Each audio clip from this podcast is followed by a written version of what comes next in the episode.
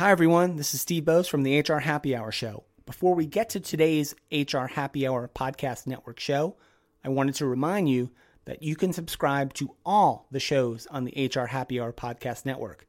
That means We're Only Human, Research on the Rocks, The Human Friendly Workplace, HR Market Watch, and of course the flagship, the HR Happy Hour Show, just by searching for HR Happy Hour on Apple Podcasts, Stitcher Radio, or wherever you get your podcasts. Thanks so much for listening. Enjoy the show. Welcome to We're Only Human, a podcast focused on blending research and practical advice to help today's HR, talent, and learning leaders improve business outcomes. Let's welcome your host, Ben Eubanks.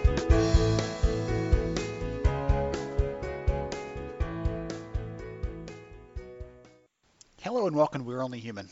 I'm Ben Eubanks, your host, and today we're digging into the skills gap in the workplace and how to address it. And we're talking to Shelly Osborne, a Chief Learning Officer, with some ideas on how to make that happen. But before we get to the interview, a quick word from our sponsor. This episode is supported by WorkHuman. It's an amazing HR event that I'm really looking forward to attending this year. This year's lineup includes Amal Clooney, Brene Brown, the inimitable Simon Sinek, and a special Me Too panel featuring Tarana Burke, Ashley Judd, and Adam Grant. You can find out more info at workhuman.com, and I really hope to see you in Austin in April. And one of the highlights of last year's event for me was the CHRO panel. They had key HR leaders from Schneider Electric, NBC Universal, and Accenture all up there talking very frankly and openly about the key challenges and the opportunities facing their businesses. It's really an exciting session. I loved it. You know, I, am a sucker for a good story, and that session certainly delivered. I hope you check it out at workhuman.com. And now, on with today's show. Greetings, everybody. This is Ben Eubanks, host of We're Only Human. Today, we're talking skills, learning, development, all that good stuff. I recently learned of a new study on the skills gap that came from the team over at Udemy, and I thought it'd be really good just too good not to share, really. Um, here to talk with us about it today is Shelly Osborne. She's the head of learning and development over at Udemy. Welcome, Shelly. Well, thanks for having me. I'm happy to be here. Absolutely.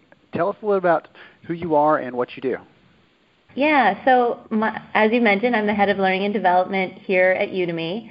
And for those who don't know, we are a global learning marketplace.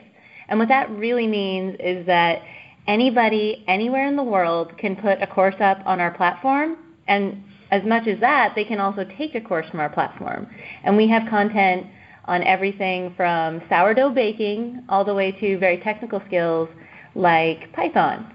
And here at Udemy, what I do is I'm our internal head of learning and development, which is what I kind of think is the dream job in L&D personally. Um, basically, I get to focus on uh, talent development for our global team, but I also get to uh, work with our product and design teams and, and, our customers as well on the Udemy for Business side and talk about learning and, and help sort of drive learning strategy for internally and externally. Absolutely awesome. And let's make sure we don't uh, discourage our sourdough bakers. That's a highly technical skill, I'm sure. Um, oh yeah, that's true. you know what? It is. That's actually one of our most popular courses, and it's an extremely difficult class. I took her uh, sourdough brownie. Uh, she did a live session for us here at Udemy. It was very difficult, but it was very, very good. Very interesting. Cool. Mm-hmm. Well, I, it's been a while since I checked out the platform. I'll have to go back through and, and take a look and see what other good stuff there. Every every time I go through, I'm kind of amazed at the quality, the quantity, the breadth of everything, all the courses and things I've seen in the past. So, definitely worth checking out. Um, and again, some of the conversation today will be around things like soft skills development and everything else, which I know there's some good courses out there. So, let's dive into the research. Um, just to start off let's level set on this idea of a skills gap for the audience because it's one of those things we hear about in the news. We see people talking about it pretty regularly. You know, it came up in the presidential race. You know, everyone wants to talk about a skills gap. Hmm. How does how do you guys define it? Well, the skills gap is really this idea that skills are changing faster than people are able to keep up with. Uh, and as well as employers are wanting new skills from employees faster than they can train those skills currently. So that's really what the skills gap is, uh, and it's it's happening way more quickly now than it ever has in the past due to a lot of different factors. I'm sure we'll talk about today, but technology, uh, just innovation, those kinds of things are really making it difficult for, for both sides of this equation to keep up. Absolutely. Yeah. Well, So one of the things that popped out at me almost immediately when I was looking at the study, some of the findings and things, it talked about the confidence level that we have as Americans and our abilities and our capabilities on the job. And the, the stat that jumped out at me was that 78% of us feel like we're above average, which statistically um, is a problem there. And then 24% were highly above average. Um, I'm curious what your thoughts are. Why do we think we're so good at these things? And is that a communication mismatch between us as workers and the employers? You know, how do we how can we kind of resolve that? You know, I actually think this comes down to the democratization of education that that we have today.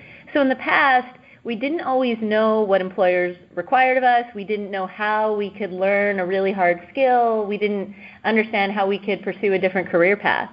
But that's all changed with the internet and online learning. We are really, really sure we can figure it out. And I think that's where the confidence comes from.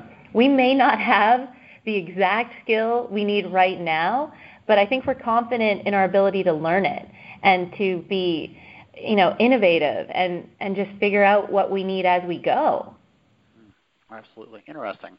Well, one of the things obviously in that relationship, you know, you said a minute ago that employers are demanding skills kind of at a faster pace or of a different type than we might have provided as workers in the past. I keep talking, putting myself into that worker bucket. I need to talk about it more in third person, but um, we, yeah. they're asking for more things than employees are used to being able to provide. And so, whose responsibility is that really? Is it on the employee? Hey, I've I've just got to understand and know what my manager needs from me and make sure that I'm skilled for that. I know that, you know, as an L&D professional yourself, you take some responsibility for understanding what the business needs and transitioning down into courses and other tools that your employees can use to be, you know, on the cutting edge and to be able to meet those objectives. But I'm curious where that split kind of falls. Well, I, I think you're right. It is a split. It's not one person's problem. It's not one group's problem to solve. I think that it's kind of a partnership where individuals certainly do want to seek out learning and, and upskill in a personalized way and, and find the things that they know are, are needed for them. But I think it's table stakes now for employers to provide appropriate education, upskilling, and retraining. We found in our study, I think the, the quote was something like 40% of Americans believe that for the job they have right now, the skills required will completely change in the next five years. And that's, that's pretty fast. That's hard to keep up with. So as employers, if we're thinking about bringing in talent and if we're thinking about onboarding people and getting them, you know, in our organizations, we also need to think about retaining them and keeping that talent in-house. If the job changes, that doesn't mean that we should be, you know, you know, getting rid of that talent. We should be upskilling that really great worker we brought in, that great employee, and getting them onto some new type of work, getting them into a new role, getting them a new project. Absolutely. That's one of the things that we actually looked at earlier this year in some of our research was around uh, talent ability and how we can help to move people through the organization and and not just make them feel like it's a static thing. And again, yeah. I, I'm sure you've seen some of the stats elsewhere, as have I, that L and not, not but uh, development opportunities are one of the key things that keep people engaged, keep them in, you know interested in working harder and sticking around longer. And as far as retention goes, and having those opportunities, not just you know to take some basic level of training, but seeing that path and where it could take them, that's really motivating for people. Absolutely. And we spend so much time in that recruiting state and in that initial onboarding state wouldn't we start thinking differently about how we develop and retain people, uh, knowing full well that right now we're saying it's about five years?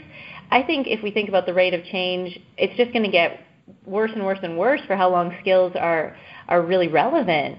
Uh, that shelf life is going to get worse and worse. So we need to think differently as employers about how we uh, both assess talent, but also how we develop it and retain it, and look more at potential look more at that side of it, the creativity. Are you um, are you innovative? Those types of things, rather than the exact level of experience, the exact set of skills, because those are going to be out of date next week practically. Absolutely.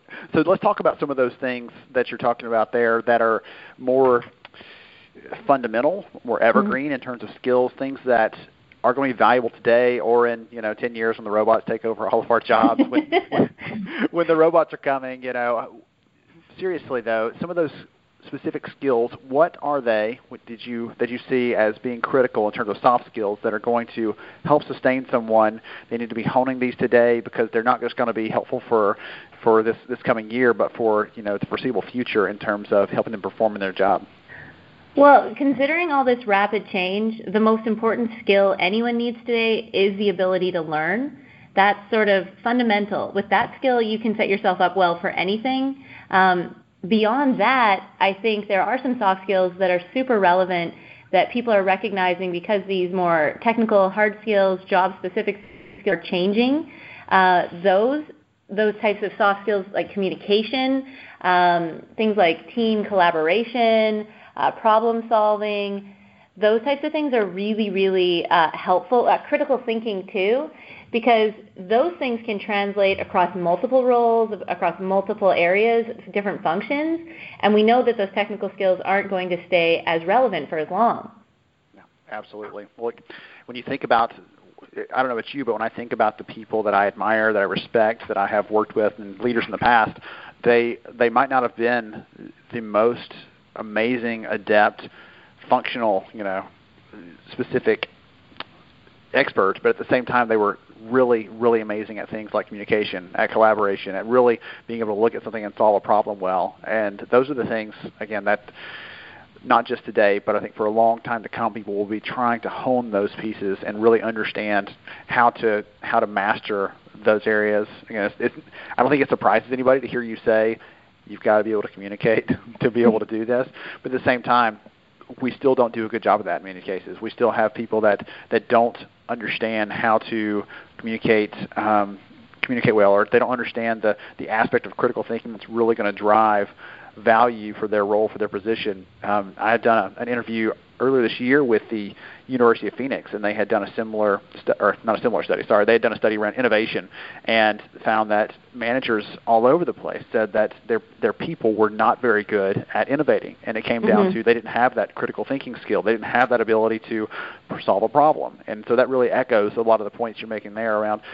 Everybody realizes that these skills are a challenge or a gap. Um, and what's amazing is that when we talk about the skills gap as a whole, it seems like this big insurmountable problem. It's hard to wrap your arms around it. But when mm-hmm. we talk about it in terms of those fundamental kinds of skills, it seems like it seems like it's much more understandable and maybe even uh, attackable is not a word, but something that you can actually take a bite out of as an individual if you're pursuing your own skills or if you're a business leader trying to make sure your people are prepared for the future.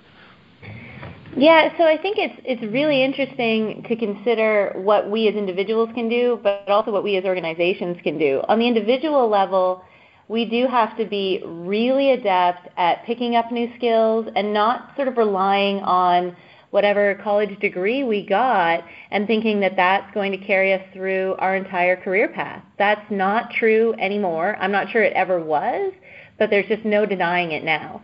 So what people need to do is think a little bit differently about how they upskill and how they really uh, think about their next promotion, think about their next job, and start layering in different kinds of, of learning. So instead of just focusing on area of, say for example, a marketer, just really honing in on marketing, diversify those skills and learn learn a little bit about code, learn a little bit about graphic design. Those things really help balance out someone and help them transition into different kinds of work in an organization. From the organizational perspective, uh, we do need to ensure that we're providing learning in a much more agile way. We can't expect individuals to wait six months for us to put together a training program that might maybe kind of solve one of their needs. We need to be thinking about personalized learning and just-in-time learning so that if you're needing a skill right then, you can find the learning you need right in that moment. And platforms like Udemy do that really well, where we have uh, you know a huge diversity of courses. Uh, Udemy for Business is uh, a, a service we provide to companies where they can provide licenses for learning to their employees. That kind of availability of, of content and learning in the moment, in the need, matters. We can't be so patient anymore. Yeah, absolutely. I I had heard uh, I went to a, a learning conference earlier this year, and I heard this this corporate leader. Someone mentioned, you know, you just got to get your content right, and he said, if I had I can't remember exactly what he said. Basically, if I uh, by the time I finished developing the course, the problem would have already sunk the business. Basically, yeah, so that's we, exactly we, it. We've got to get on this in a more you see the agile. I definitely agree. We've got to be more agile about it. We've got to be more nimble. We've got to look at ways to do to deliver learning. We've got to look at ways to yes. capture learning moments that are already happening in the organization. Yes. All these things, because otherwise, again, we're missing out on on all this value that's there to offer. We can't. I don't know where the if hubris is that the words I want, I'm, I'm looking for or not, but where that comes from, where we think that you know someone that's a CLO or a learning leader somewhere thinks that the only value that exists is something that they put put their content authoring together and, and they develop a course or they develop this you know something internally that the only value is not there there's a lot no. of good stuff out there and if if it's not your core competency to be building those things all the time instead shift to those things that you really do well and find a good source of content and just get that from your people so they can get it and get back to work. Exactly. It's it's so fundamental that we think differently about that. There's been this desire in the L&D space to have a lot of control over what content is presented to employees, and that has just really stunted um, talent development. And it, it really has kept people from getting the learning they need because of some sort of weird power play happening. Um, the way I view my role both internally and externally is, is a facilitator for learning, not the content keeper, not the expert in all areas. I'm trying to the conditions under which my employee base can access the learning they need. There's times when I certainly do create content, and that tends to be on these very, very intentional uh, types of pieces I want to weave through the entire DNA of the company. But when I think about an individual sitting in in my office right now, I don't deeply understand every single piece of learning they need. What I need to do is create the opportunities for them. And I think it would just be arrogance for me to consider the fact that I would. Um, that I would know what every single bit they know or that they need. I, I need to just give them the opportunities and create the space for that. Yeah, absolutely. I, one of my favorite sayings is "Curation is new creation," and I, I really think that that's that's a powerful way of looking at learning, not just as we can create it all, but we can help you find what you need so that you can be better at it. Again, the role then becomes this this guide or you know kind of shepherding someone along to to measure the impact and understand, hey, this was a great resource. We need to be sharing this with more people. Or eh, that one didn't really return any results. Let's let's find something else that's actually going to help again bridge some of these skills gaps that we have currently that we've identified in our workforce. So exactly. Oh, absolutely. Um, one of the things that I thought was really intriguing in the study, to take the conversation back that way. Sorry, I ran off on a tangent, but goodness, I love talking about this stuff, obviously, as you can tell, and uh, I think you're a little bit passionate as well, so that's, that's all good. One of the things that I thought was really intriguing was the global differences and how this played out in different countries. You know, you get to look at yeah. a cut of, uh, you know, South America, things are different than they are in Europe and so on. Could you take a, a couple minutes and just walk through a couple of those differences globally so that our listeners can kind of get that understanding because some of them may have may have employees working in other parts of the world. They need to be aware of those things, or you know wh- whatever else. There's a lot of scenarios. I think that'd be valuable for us to kind of get that landscape of what it looks like globally, not just seeing our little picture here in the U.S. Oh, absolutely. Um, I, I think you're touching on something really interesting here because we did find some fascinating differences between um, when we looked at other countries and what their reactions were. One of the most interesting ones to me was 98% of Brazilian workers agreed that there was a skills gap issue in their country. And like I think we just need to stop there for a second and say 98% of the people we surveyed, which we did a pretty robust survey. I don't I didn't realize we could get 98% of anyone to agree on anything ever. so I thought that was just really fascinating. Um, and then even more deeply there, 66% of those people felt personally affected by the skills gap, which ties into them feeling like they couldn't access roles or they couldn't access promotions, whatever that might be. And, and I think what's really what we've seen as a company at Udemy, we've seen a huge push for learning. It's one of our biggest markets uh, where people are accessing, they're interested in education, they're using online learning uh, as a as a way to try and solve this skills gap, and that just blew me away. Um, as well, though, universally, we, we saw just generally everybody is acknowledging that there is a skills gap. Um, Spain was another really interesting one for me because they were very specific about the kinds of skills that they needed. They talked about needing productivity skills, and they were also really, really loudly saying soft skills were important again. And, and we've touched on this already, but soft skills are the hard skills, I think. It's the hardest stuff to really learn. It's more nuanced, it's harder to figure out and apply in different situations. Um, yeah, and then I think there were some interesting observations as well uh, in France. We, we saw that a large majority of French workers go to specialty boot camps to learn new skills. Uh, and, and actually, there was less of them using the online market. Really, really interesting. Um, I just thought there was there was so much diversity in the responses. Again, everyone kind of is aware of that. The, the Brazilians are clearly very in tune or very upset, one of the, one or the other. Yeah. Um, I thought it was a really interesting look though, because it's one of those things where we talk about it in the in a very when I see it normally mentioned, it's these these types of positions are no, no longer being used, you know, as heavily, mm-hmm. you know, manufacturing here in the U.S. or you know whatever the skill happens to be. We look at it through that lens. And the thing that really surprised me was to think about it that everybody sees it slightly differently around the world. Everybody has a little different perception of what the specific gap is, what and even like you said, how to actually impact it. What takes mm-hmm. to to change that. Some of them see those, you know, boot camp that's more maybe more collaborative than another type of experience is the way to do it. Other people say, hey, we've got to have just we've got to have this this course right here in front of us. We've just got to be able to have access to it. Things like that. I thought that was just a really interesting breakdown in in the the variety of uh, of out outlooks, I guess, on the world. And while this while the survey talked about the U.S. for sure, um, we all need to remember that each of our people are a little bit little motivated by little different things. Um, some of them might really want that more collaborative experience. Some of them might just say, "Hey, give me the course and get out of my way. I am very much self-taught." Um, I see. Um, I imagine you see this as well. A lot of technical people are very focused on that kind of thing. They want they want to kind of own their development. They want to say, "Hey, if I need something from you, I'll let you know. Otherwise, just stay out of the way.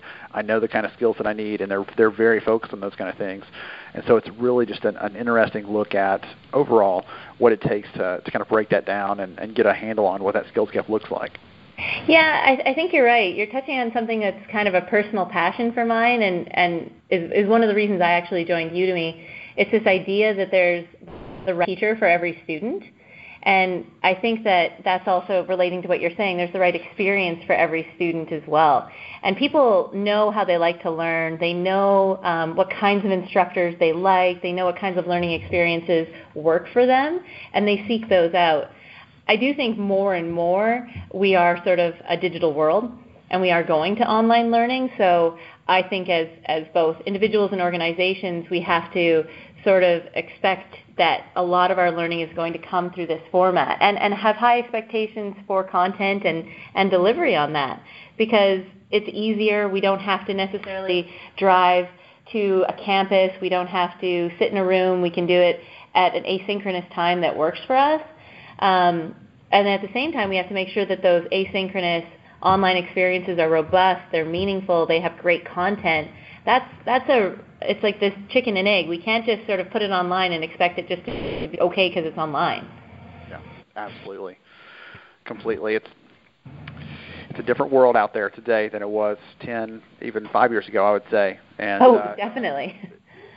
We if we look at just even the the quantity of the content that's out there now, it's it's exploding. Again, digital platforms like Udemy and others are just allowing people to get get things out there. Um, anybody can be a teacher, anybody can be a student, and uh, we all should do a little bit of both. I would say. Um, I'm going to make sure that I get a link to the findings in the show notes so that everybody can check that out and, and dig in, uh, link over to the Udemy research site and find out more do you have any other takeaways for the audience? You're sitting down, you know, imagine sitting in front of uh, a couple thousand HR and business leaders right now. What advice would you give them as a kind of a takeaway for them to, to do something actionable after they finish listening to this interview? Well, yeah, I think there's two key takeaways here. And and the first one would be that this is there's actually a lot of positive in this conversation. I think a lot of discussion and reporting about the skills gap has been very doom and gloom and, and sky is falling. And to your point off the top of our conversation about the optimism that Americans had and I, we found that throughout the report. People believe in their ability to learn. People believe in their ability to upskill. That I think is the first thing to know. We we have the potential, we have the capability. The second thing, the other big key takeaway, and, and I would direct this to HR leaders and just employers in general. We need to think differently about how we train and develop our employees. We need to provide learning. It has to be a part of our culture. We need to consider that that a lot of these roles are going to change rapidly and we've got great talent sitting in our offices right beside us. We shouldn't waste that. We should make sure that we're providing appropriate learning and development opportunities and experiences and, and that we're getting it in their hands as quickly as they need it, not not six months down the road. Awesome. That is perfect. Perfect way to close out. Thank you so much, Shelley. I really have appreciated the conversation. I think that everyone's going to get some good insights, good in, good, uh, hopefully ideas and things to put into practice in the coming year as they're trying to figure out how they're going to sort out their their L&D budgets, trying to sort out how they're going to approach this this problem, whether it's on a micro scale within the company or on a bigger scale. Hey, we're trying to figure out how we're going to fit in with these different skills demands that the market is placing on our business. And so mm-hmm. I really, really appreciate you sharing your insights today. Well, thank you so much for having me. It's been a real treat talking. Absolutely. To everybody else, I appreciate you listening in today. This has been Eubanks. We're from Real Only Human. I look forward to catching you next time. Thank you for listening to We're Only Human. Please take a moment to share this episode with another HR leader who might see it as a valuable resource in their daily work. For more information about the podcast and to see all our show archives, please visit upstarthr.com.